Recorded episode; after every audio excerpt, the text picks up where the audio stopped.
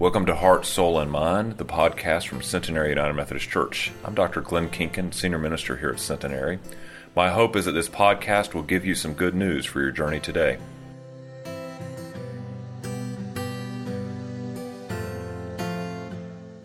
Our scripture today comes from Galatians chapter 5, verses 1, 13 through 18, and 22 and 23. Christ has set us free for freedom. Therefore, stand firm and don't submit to the bondage of slavery again. You are called to freedom, brothers and sisters. Only don't let this freedom be an opportunity to indulge your selfish impulses, but serve each other through love. All the law has been fi- fulfilled in a single statement love your neighbor as yourself. But if you bite and devour each other, be careful you don't get eaten up by each other. I say, be guided by the Spirit, and you won't carry out your selfish desires. A person's selfish desires are set against the Spirit, and the Spirit is set against one's selfish desires. They are opposed to each other, so you shouldn't do whatever you want to do. But if you are being led by the Spirit, you aren't under the law.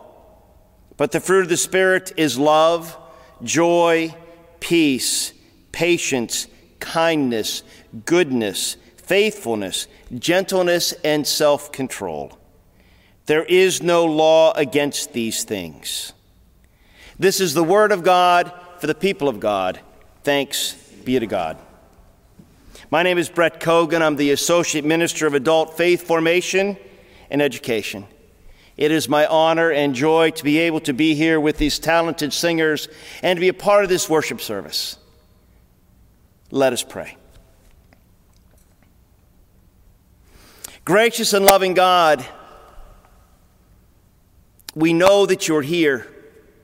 And not just here, but you're around your people and all over this world. You hold it within your hands of love and mercy, of tenderness and kindness. Lord, I am sure that your heart is broken over what is happening, over the lives that are suffering. Draw near, Lord, and bring us comfort. Draw near and use these words from Paul that were written so long ago. Help them resonate in our soul and let us find what we need within them, that your voice would speak through them so that we would hear from you and know that you are with us always and in all things. All this we ask in Jesus' name. Amen. When I was 16, I got my first taste of freedom. My parents went away for the weekend and they left me at home alone, and in my mind, I was in charge. Let me set the scene just a little bit. Both my parents worked. My mother was a school psychologist, and she was very actively engaged in the emerging or the, the new emerging of special education in the school systems where we lived. My father worked in the transportation industry with one of the national trucking companies in Northeast Ohio. Needless to say, they worked a lot, and I was home often, many times by myself. I mean, staying home alone was no big deal. I knew how to do laundry. I knew how to cook for myself. I was well prepared for all of this in my mind. I mean, my dinner was planned out for both nights where they were gone. I had a nice ribeye steak I was going to throw on the grill. And then, as a, in my 16 year old mind, the, the perfect accompaniment, believe it or not, were Jeno's pizza rolls. In my mind, these were a match made in heaven, and, and I was ready to enjoy them. And as soon as they left, you know, I, I set to cooking, and, and I had a wonderful dinner, but it was over soon. And I began to think, so what am I going to do with all this freedom? And I began to wander around the house and just kind of looking around to kind of get the lay of the land, even though I'd lived there for I don't know how many years. But I walked past my parents' office, a room that I rarely went into. And it was a normal office. I mean, it, it, had bookshelves and, and it had chairs in front of the desk and this big kind of wooden desk and, and then this leather chair I'd never sat in. Hey, I was in charge. I'm home alone. This is my moment. So, of course, I go behind the desk and I sit in that chair and I get comfortable. And I put my feet up on the desk. And then I look off in the corner and I see my stepfather's humidor. Hey, I, am I'm, I'm in charge. I, I, am the one, the man of the house, so to speak, so I have to go investigate, of course. And, and I lift the lid, and, and in the lifting of the lid releases this aroma of big man on campus goodness. And I realize I have to do more than just smell these. I need to try one. I've seen my father do it. I mean, you snip off the end, you light it up, and you smoke that stogie. Of course, no one told me that you didn't inhale these, but that was a lesson I learned very quickly. It didn't take me long to get comfortable again, and I was behind the desk, nestled into that chair, enjoying my freedom, my, my feet up on the desk, smoking that cigar, and I did remember an ashtray. And I didn't hear my father come in. I was enjoying the rapture of the moment. And when the door opened downstairs, I just didn't notice until I saw him walk past the door in horror. So, what I did is I got my feet off the desk immediately. I put that ashtray and the cigar down on the floor, and I probably said a prayer Lord, don't let him kill me. But when he came back into the room, he was very calm. He actually sat in the seat or the chair in front of the desk and he smiled. And he said, So, you're, you're feeling grown up? Mm hmm. I, I'm nodded in affirmation. You, you, you feeling like you're the, the man of the house? And I, I'm sure I again nodded in affirmation. And then he said, So, um, are you enjoying my cigar? You know, and I was tempted to say, What cigar? But in that moment, I was wise enough to know that I was completely busted. And besides, I'm sure there was smoke rising up from the desk behind me. So I very sheepishly said, Yeah, I, I am. You know, I realized that moment that I wasn't going to die that day, but I didn't see what was coming next. He said, Go ahead and dab the cigar out. And I did. And then he said, Break it into two pieces. And I said, Okay. Then, a very calm, clear voice, he said, Take a bite. I didn't tell you this before. My dad was a Marine. He was six foot two. You didn't not do what he told you to do. You said, Yes, sir. So I did. It didn't take but a moment that he said, You're looking green around the, around the gills. Hit the bathroom before you throw up on your mother's carpet. I can tell you that um, that was one of the moments that I'll never forget in my life. And the irony of the story is that my mother, after my father or my stepfather died, gave me his humidor. I assumed that he never told her, nor have I. But the lesson was learned. There's a cost to freedom. At this moment in time, because of the COVID 19 virus, I suspect many of us are feeling the restrictions upon our freedom. We're not able to go and do the things we want to do that we normally do. And for some of us, these restrictions are a welcomed relief. We're thankful to be at home where it's safe for others, these restrictions, I'm sure, may feel confining, a disruption to our day. They're a limit of our desire. It's an assault upon our ability to do the things that we want to do the way we've always done them. And we may find ourselves growing annoyed at all things coronavirus. It reminds me of a story that I shared a while back at our Roots Revival service at about an eight year old boy whose father was a Methodist preacher and his mother was a stickler for clean hands at the dinner table. One day after he'd been outside playing all day long, he got home and dinner was already on the table, so his mother hurried him to his place before his father's prayer. Hoping that she might forget the whole hand washing thing, he began to reach for the chicken. And before he could even begin to move his hand, he said, Stop right now, young man. Off to the kitchen and wash those hands and use soap. He groaned as he left the table and he stopped at the doorway and he turned around and really said this to no one in particular Jesus and germs. Jesus and germs. I've heard about these all the time in this place and I haven't seen any of them. You may feel this way yourself. This, this un, unseen virus is raging across our planet. We don't know where to look. We're not sure what to touch. So I invite you to listen to these words that we heard this morning from Galatians 5. Because within them, I think we find a foundational truth of our faith. By God's grace, we are set free free from fear, free from rejection, free from even death itself. God's grace revealed in and through Jesus and his teaching is the ground of every freedom that we can know. And yet, within these words of freedom, we also find a word of caution or warning. You are called to freedom, brothers and sisters. Only don't let this freedom be an opportunity to indulge your selfish impulses. In other words, just because you feel free and you have a measure of freedom, don't use it to do whatever you want and desire. There are limits to our freedom. There's a cost when we go too far.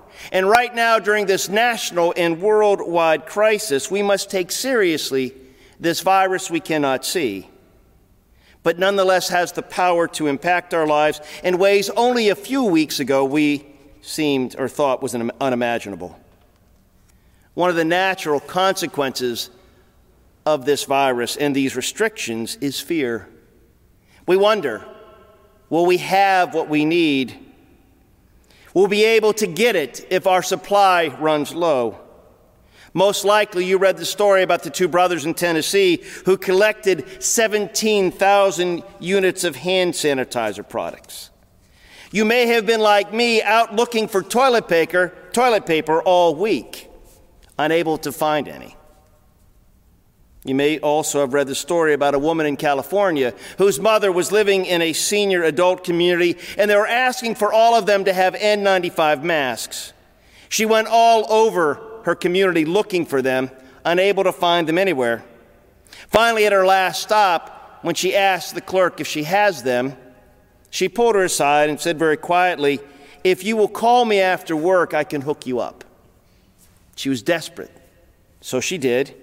She met this clerk and she bought 10 masks for $100, which is a 1,000% markup. I'm reminded of what Glenn shared with us last Sunday. Be calm and carry on. I think these words of the Apostle Paul tell us a very similar message. As he describes the summation of living to our faith as loving our neighbor as we would love and care for ourselves warning us that if we allow our fears to guide us rather than the Spirit of God, our fear will only grow deeper and more consuming. Instead, we as people of faith, those who trust the love, the grace, and the provision of God for our lives, are called by Paul to reach out for and trust in the leading of God's Spirit that is always with us and always near. These words tell us our freedom is not about doing what we want or getting what we need to satisfy our own needs and desires, but rather, our freedom in Christ is about learning limits as well as the expansive nature of God's grace. This expansive nature within God's Spirit is where we will find all that we need to calm our hearts and to still our fears and worries. Love, joy, peace, patience, kindness, goodness, faithfulness, gentleness, and self control. These fruits, as Paul calls them, are given to us as we trust God's provision, God's nearness for our lives. Our access to them is given simply by letting go and having faith. They grow within us as we seek to follow, trust, and learn from God's Spirit that is within us and around us. Now, some of you may be thinking that that sounds like a really great idea, but how do I practice that? And, and that is a great question. I mean, to follow God's Spirit is less about knowledge and knowing the right things and more about trust and a willingness to believe in the goodness of God and God's provision for and God's presence with us. It begins in our head, in our mind, within our thoughts, but it must also move deeply into our hearts, where we allow this emotional center of our lives be truly conformed and held by this belief that God is with us. Trusting that God knows our needs and that God will always give us what we need, but not always what we want. These times we're living into right now are like none other that we've ever seen before. And yet I know, I believe, I trust God is. And flow of God's Spirit is a learned experience. It comes with practice and a leap of faith. It reminds me of how I learned to ride a bike. The house that I grew up on was on a hill elevated, elevated above the, the street. And you would think that our driveway would be a perfect launching pad to learn how to ride a bike. You would think that gravity would naturally increase the speed, making balance easier which it also would make learning to ride the bike easier as well. But did I mention the street I lived on was a tar and chip road? It's basically a hard packed surface that they put tar on it, and then they sprinkled chips, tiny little chips of stone that felt like razor blades when you fell on them. So, in essence, what my street was was a giant strip of sandpaper. You can only imagine what happened when you wiped out. After a few crash landings at the bottom of the hill, I was ready to give up learning or even trying to learn to ride my bike. I had lost faith that I could do it because my fear of falling had become greater than my desire to learn. So my friends rode their bikes all around. I either had to ride on their handlebars, which is not very comfortable, or run to try to catch up with them, which wasn't very much fun. On my sixth birthday, my grandparents bought me this, which was my dream bike, even though I couldn't ride a bike. It was a metallic orange Schwinn Stingrays. Had the high handlebars, had chrome fenders, had a matching sparkle cream banana seat. I mean, this bike, I mean, it, was a kid's dream come true. It was the coolest bike I'd ever seen, and I was terrified to ride it. I remember grandparents asked me, So, you're going to go out and take it for a spin? I found some excuse to put them off, and I did this all day long. At the end of the day, I sat in the garage looking at it.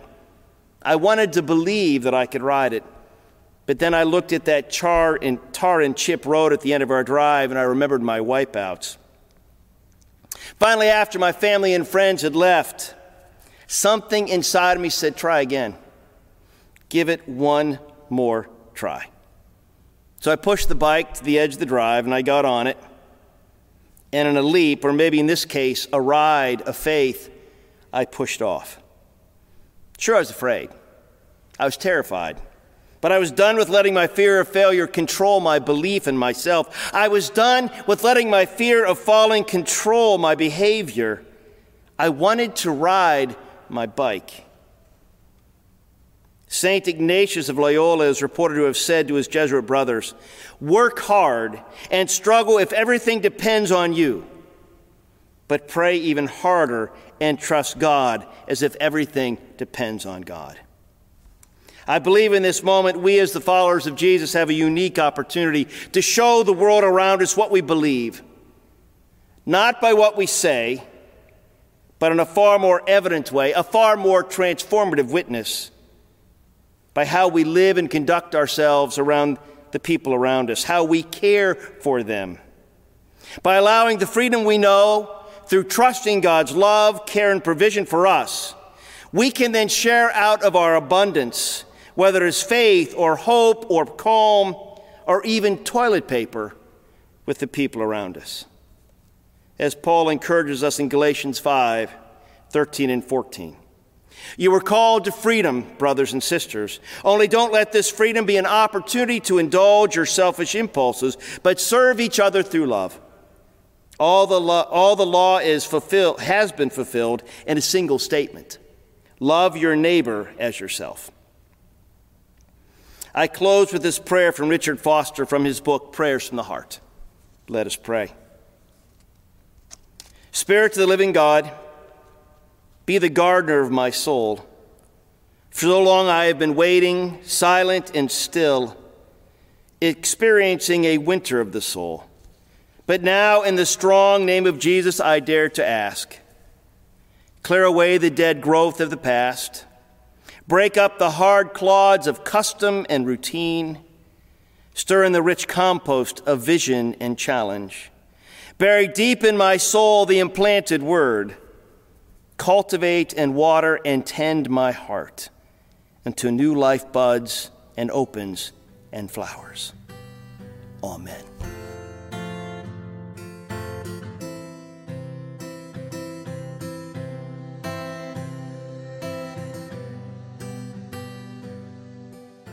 Thank you for listening to Heart, Soul, and Mind, the podcast from Centenary United Methodist Church. We hope that you'll consider joining us for worship on Wednesday evenings at 7 o'clock or Sunday mornings at 8.30, 9, or 11. Have a blessed day.